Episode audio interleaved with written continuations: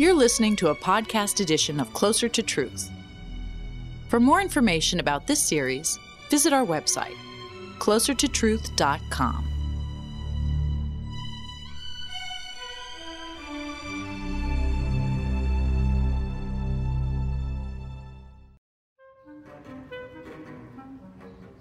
Do angels and demons exist? Two thirds of all Americans not only believe that angels and demons do exist, but also that they are active in the world. Skeptics are dumbfounded by such archaic nonsense. To believe in non physical beings in today's world Souls or spirits without bodies or brains may seem, well, incredible. But there are serious scholars who take angels and demons seriously. Why? Certainly, non physical beings would challenge the scientific worldview that only the physical is real. Certainly, angels and demons, in one form or another, populate most of the world's religions. But do angels and demons really exist? I'm Robert Lawrence Kuhn, and Closer to Truth is my journey to find out.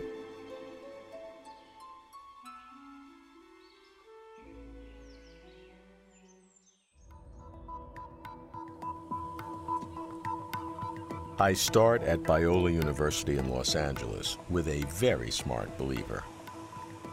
J.P. Moreland, a Christian philosopher. I'm sure JP will defend angels and demons. But how? JP, I'm going to ask you a question that um, ordinarily I wouldn't do in, uh, in, in, in, polite intellectual circles. Let's have it. and that is do you believe that angels, demons exist? I don't believe they exist. I know they exist. Uh, and there are two reasons. So the first one is that I'm convinced Christianity is true. So this is a system dependent belief. Mm-hmm. If Christianity is true and Jesus rose from the dead, then angels are real. And secondly, there are just too many credible, intelligent people who've had encounters with angels and demons to, to, to dismiss it. I myself had an encounter with three angels. And I went to a church two years ago to speak, and a woman came up to me afterwards and said, Dr. Moreland, you're going to think I'm crazy. But I'm telling you, while you were speaking, there were three angels. Two were standing on either side. There was a third one taller than you, standing over your head, and they had white robes, but I couldn't see faces in them. And I thought, thank you very much, ma'am. You're a very dear person. Let me get out of here. Eight to ten months later, I was going through a very difficult emotional time, and I was laying in bed one night, and I said, Lord Jesus, I don't know if those angels were real or not, but if they were real, would you send them back to me, and would you let me know they're here to comfort me? Robert, less than a week later, I get an email from one of my graduate students. This guy is, is a graduate student in philosophy. His wife's doing a PhD in philosophy. He's a rational guy. He sends me an email and says, Dr. Moreland, I've got to tell you something, and I don't know how to tell you this. Three days ago in class, for 10 to 15 minutes, I saw three angels standing around you. There was one on either side of you. There was one standing behind you that was looking over your head and taller than you are. And I know for sure I saw them. Well, I mean, I was blown away. I never told anybody about this prayer request. Don't these angels ever want to have different positions? They always they, they, they, they're required to be in the same place? Well, actually, what was interesting was that if he were simply making this up, number one, I don't know how you explain the coincidence with the fact I just asked God about, to answer that prayer ever, less than a week earlier. Did you ever tell anybody about your encounter with the woman? Uh, no, never told a person. Anybody else over here her tell you that? No, because that was up in Seattle, Washington, and all this is down in Southern California. If this really occurred, and I'm not disputing a first person account of, of anything, I, sure. I certainly believe that you believe it. But uh, I have to tell you, honestly, that this does not uh, uh, uh move me one nanometer in terms of my belief or non-belief Right. in in this. Um, if this if this is real, if this is something that God does, why isn't it done more often? It what was the per- uh, you can't deal with, with with one anecdote because statistically there's so many different possibilities of things happening. Robert, if you go that route, you'll never be able to, to conclude that a person is intelligently communicating to you. I, I, I look. I, I, I th- this is an All right, let's- unending argument. we'll let it go. Let, us let's let's go on and and, Yeah. and and take your assumption that angels and demons do Uh, exist. yes. So now, what are the purposes of these angels? Yeah. What, are, what are they doing? They're, they're persons, they have lives, they're involved in this world, they're involved in inter- interacting with God. It is actually the case that children have guardian angels. This isn't make believe, this is real. And angels do protect children. Now, there is evil in this world, and so it's not 100%. Well, it seems like they're doing an awful job. But that's based on your assumption of what it would be like if they weren't on the job. You don't know that. Well, I mean, look at the continent of Africa. Well, what, how do you- what are those angels doing? what would it be like Why if they they, weren't feed these involved? people instead of just watching them? You are making an assumption based upon comparison with what the world would be like if they weren't involved. I can't imagine it worse in some of those places. Well, then you need to go over in Africa and talk to Africans because they will tell you that they have seen angels and that they have helped them if they had more food, they wouldn't see so many angels. If that now that is an ad hominem argument, and you know it. By the way, one of the reasons I believe in demons is because I have, I know men with PhDs. I have a PhD. Telling a I PhD s- doesn't no, mean anything. Well, hold doesn't it. mean anything. Uh, it- Crazy it- people have PhDs. Stay with me. I'm trying to say that these aren't hysterical people that grab anything that comes along. Uh, is there a finite number of angels? yes, About how many? I have absolutely no idea. Uh, is it more than 100? Yes, Is it uh, less than a trillion? Yes. Okay, it's fair enough.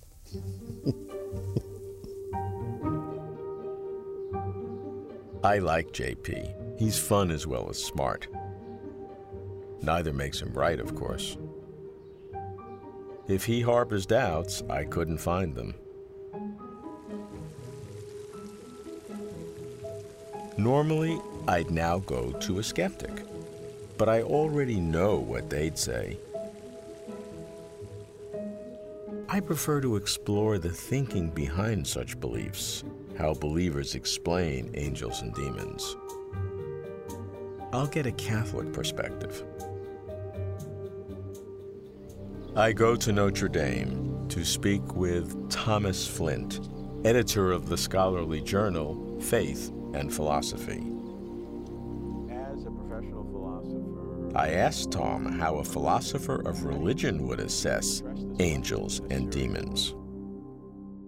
It seems to me to be perfectly plausible to believe that angels and demons exist. I mean, not perhaps with all of the cultural trappings that we see in motion pictures and images of beings in long robes with wings on the back and so on. Beings who are spiritual beings, beings who have something akin to a human soul, but not a physical body connected with it. Uh, it seems entirely reasonable to believe that God would create such things. If we think of humans in the traditional way as having a body and having a soul, there seems to be a large distance between us and God, lots of possibilities for beings to create. Some of these might be other beings that have body and soul as well. Maybe there are some which are superior to humans in certain ways, intellectually, physically, all kinds of possibilities there. There doesn't appear to be any impossibility, though, in there being persons, free individuals, who don't have bodies, don't have physical bodies. And that, of course, is basically what an angel or a demon is.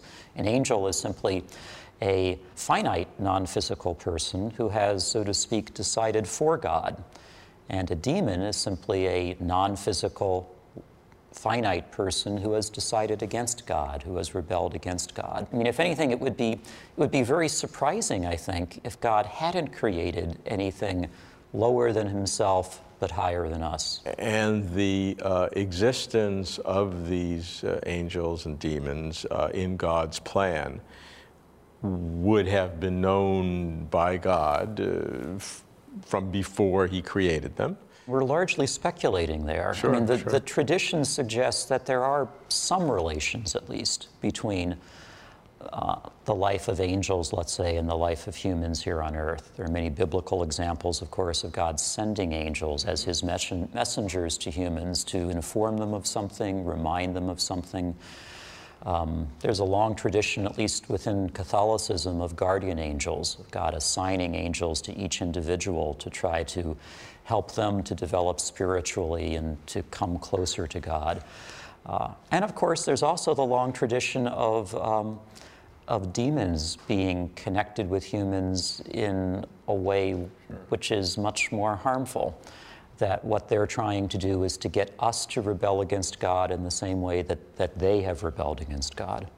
Now, the rebellion of demons was part of God's original plan that he knew when he chose um, the possible world to actualize? Well, I would think it had to be part of his plan in the sense that God is omniscient. It was something he was willing to accept, something he was willing to permit for some good reason. Now, often we don't know what the good reason is, why God permits evil. But as Christians, we have this faith, we have this confidence that there is a good reason, that something was being achieved by permitting this kind of evil. So I think one thing that it tells us is that our good God is one who acknowledges, knows that this evil is going to occur if he creates certain creatures in certain situations, and is willing to accept that and sees that great good can come out of it.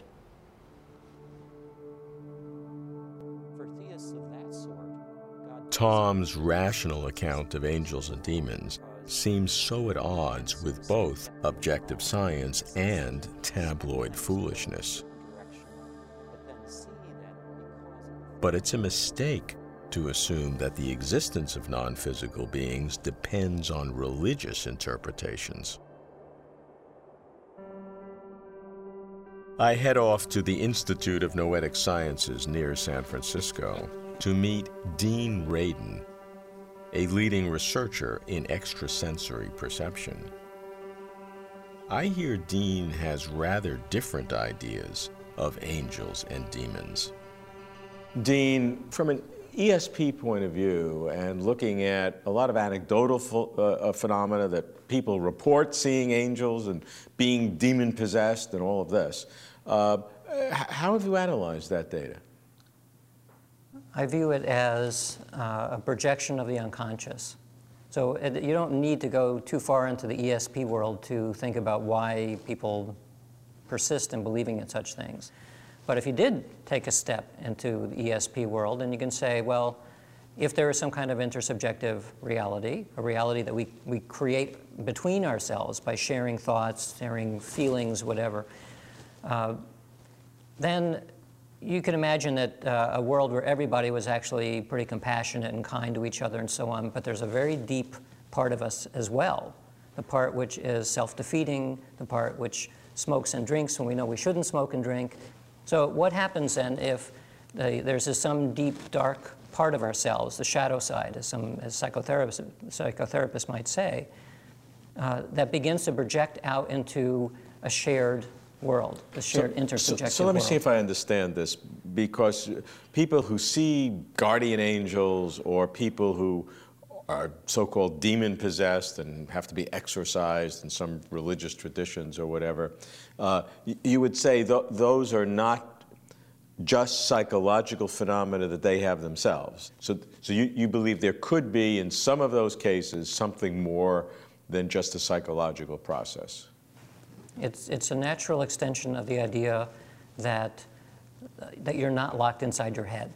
And that the moment you make the leap of faith, or maybe the leap of evidence, that our, our intentions affect the world around us and affect what other people think to some degree, uh, then it's not that you literally can, can project or like, a, like a, a solid independent entity out there that somebody might call a demon, but on the other hand, you might be create a shared mental space in which it seems very real. It will it'll seem just as real as, as a hard table would seem, but it's different in type. Let's take, for example, the, the, the issue of haunting and ghosts Okay. as, as a kind of independent entity. Right. So the, the, the basic concept is for, for ones where you can sort of get rid of the psychological explanations, people go to a place and they experience weird things. And sometimes they actually will see a, a character of some type.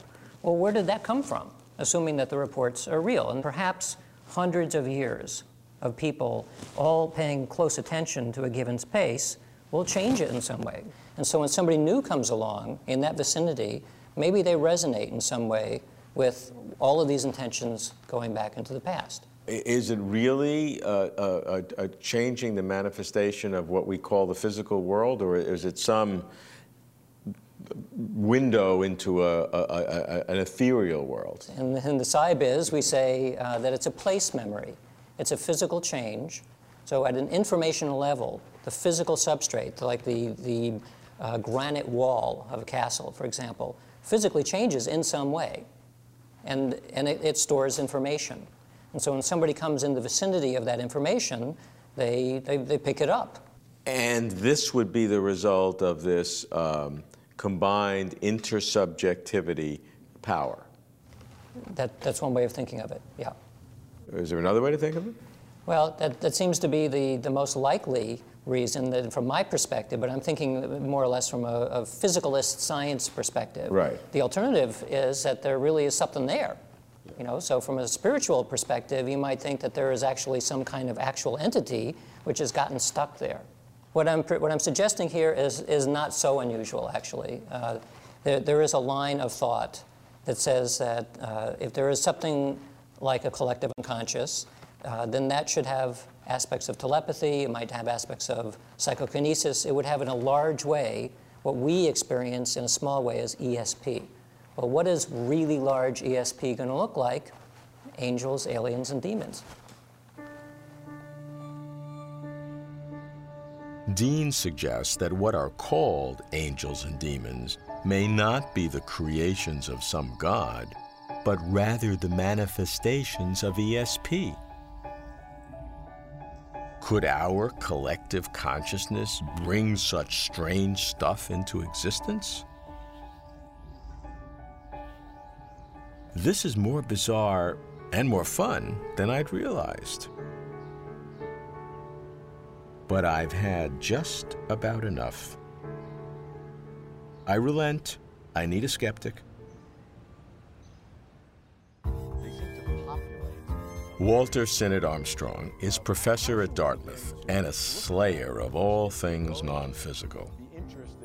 I ask Walter how to deal with various kinds of spirits. How do we deal with them? We deal with them the same way we deal with fairies and gnomes in the garden. I mean, there's just no reason to believe in, in any kind of non physical creatures. The stories about them are inconsistent. They're non physical, but they have wings. I mean, it's amazing that people can continue to believe when there's so many problems with the believing in that. Now, can you prove that they don't exist? Of course not. But then you're left with just no reason whatsoever to believe in them. You might as well believe in Linus's great pumpkin in the, in the famous Peanuts cartoon. There's obviously a large contingent of humanity in different cultures that claim to have seen various kinds of beings like this. Right. And also that have seen ghosts and fairies and, and, uh, and elves and, and so on. Uh, but the fact that many people claim to have seen them shouldn't convince us that they really do exist because people claim to see all kinds of things. Sometimes they're perfectly honest and they really do think that those things exist. Many people who claim to see ghosts, they really thought there was a ghost in the corner. They looked over there and there seemed to be a shadowy, wavy type of creature in the thing. I'm not, you know, I'm not denying that they're being honest. There are these little things in your eyes, at least I've got them, that are floaters that seem to float out there. And when, when you get scared, one of those floaters might look like a ghost.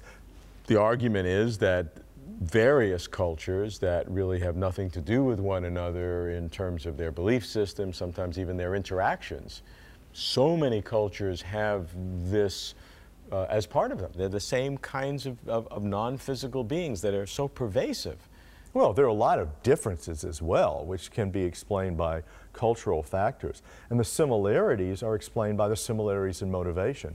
So all cultures are going to have a motivation to believe in demons of some sort that lead humans astray. It's going to make them feel better about themselves and their friends and family. That's not going to vary from culture to culture. And that's going to produce many similarities in the way in which we think about those creatures, but there's still vast differences created by cultures in the way these demons are conceived.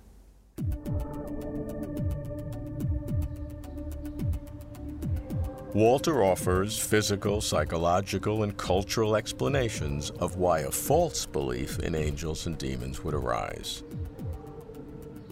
But religious convictions are so strong.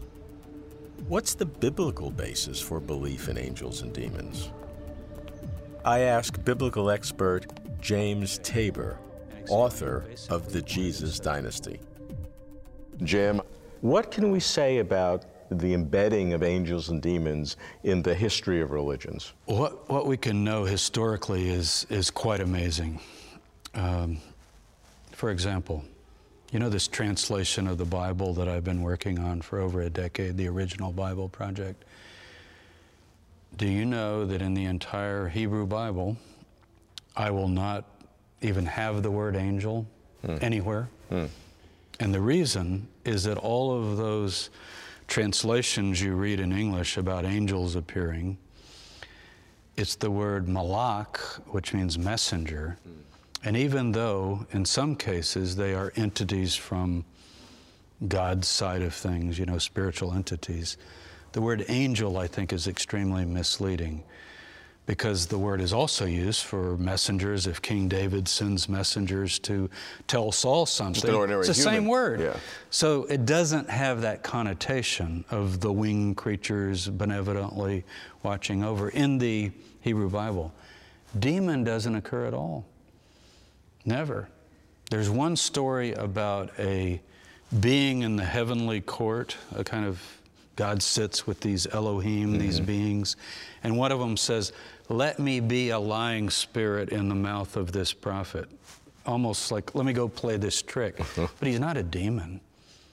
So, although the ancient Hebrews believed in, the, in entities beyond this world, it wasn't thickly populated so that evil is explained by these demons. So, what happens as you get into the later period, the Hellenistic world, with many other ideas that correlate with angels and demons, you get this sense of pessimism that why is there war? Why is there disease? Why is there so much injustice?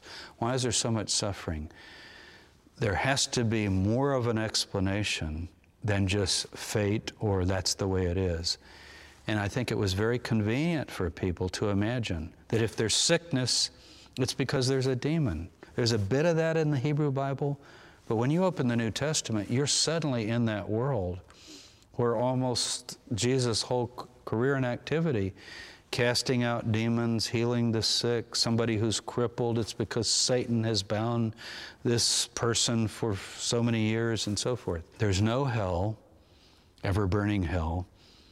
And there's n- not this whole setup of cosmology that you later get with Christianity, Judaism, and Islam. So what you have to ask, I think, certainly later Judaism has all of that. Has all of that, just like Christianity. So for someone like you on a, a quest that wants to combine the history with the science, a real question you've got to face. I just want to know the truth. I don't care what yeah. you combine with anything. I just want to know. I, I, think the demonically populated world, thick as flies, causing everything, with Satan at the helm, with thousands of myriads of angels and hell and all of this is a comparatively late development mm.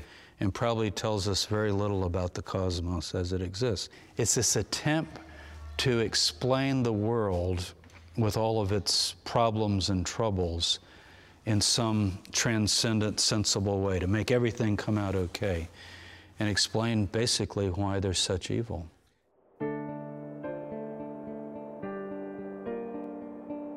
Most human beings believe in angels and demons. Across diverse cultures, non physical beings in great numbers and variety fly freely in people's imaginations. How to explain such robust, broad based belief? It depends on one's worldview. Naturalists reject the reality of all such claims, citing personal illusion, mass delusion, and cultural viruses as underlying causes. Though not prevalent in the Hebrew Bible, angels and demons are Christian doctrine. Real beings created by God as part of God's grand master plan.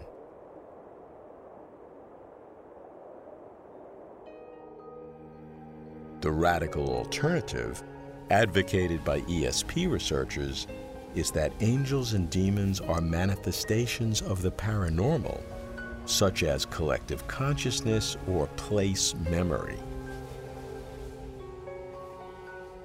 Surely, angels and demons help us understand the human psyche. But are they more?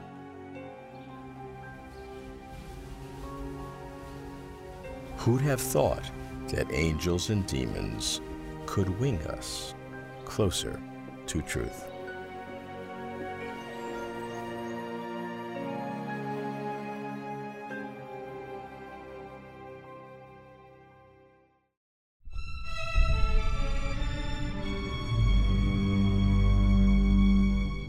To watch complete conversations with over 100 of the world's leading thinkers on cosmos, consciousness, and meaning, visit our website, closertotruth.com.